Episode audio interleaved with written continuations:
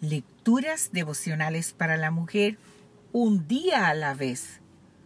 Cortesía del Departamento de Comunicaciones de la Iglesia Adventista de Gasque en la República Dominicana. En la voz de Noemí Arias. Hoy, jueves 13 de febrero, olor grato. Leemos en el libro de 2 Corintios, el capítulo 2, versículo 15. Para Dios somos grato olor de Cristo entre los que se salvan y entre los que se pierden. ¿Te gustan los perfumes? A mí me encantan. La palabra perfume viene del latín per, que significa por, y fumare, a través del humo. Su mismo nombre hace referencia a su origen.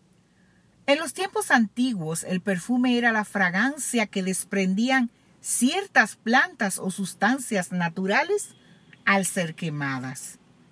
Era, pues, el humo el que portaba la fragancia.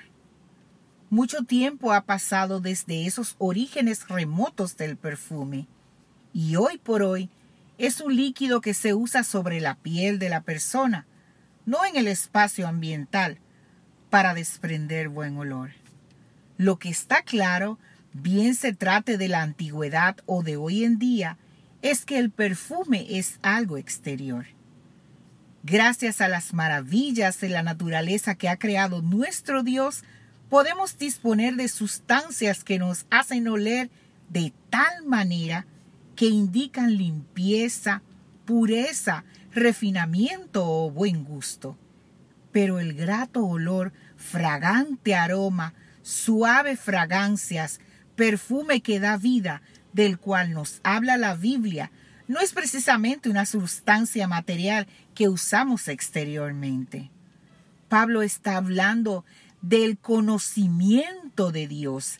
Gracias a Dios que nos lleva siempre en triunfo en Cristo Jesús y que por medio de nosotros manifiesta en todo lugar el olor de su conocimiento, porque para Dios somos grato olor de Cristo entre los que se salvan y entre los que se pierden.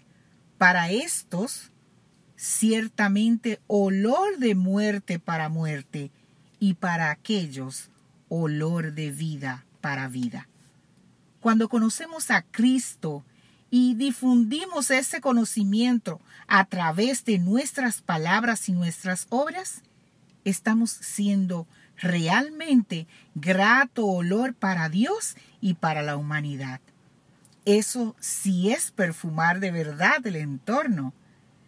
No tiene nada de malo perfumarse por fuera. De hecho, lo recomiendo. Pero el aroma que desprendemos gracias a las fragancias que compramos en las tiendas no tiene poder para transformar la vida de ningún otro ser humano. En cambio, el olor grato del conocimiento de Cristo, ese sí transforma vidas. Ese olor lo desprendemos de adentro hacia afuera, gracias a la obra del Espíritu Santo en nuestro interior, a través de nuestras obras. Es el olor que desprendemos cuando hemos permanecido en silencio y oración en la presencia de Dios, cuando hemos dedicado tiempo a leer su palabra, cuando hemos tomado la decisión de ponerla en práctica en nuestras vidas. Que Dios hoy te bendiga, mujer, y que seas tú olor fragante.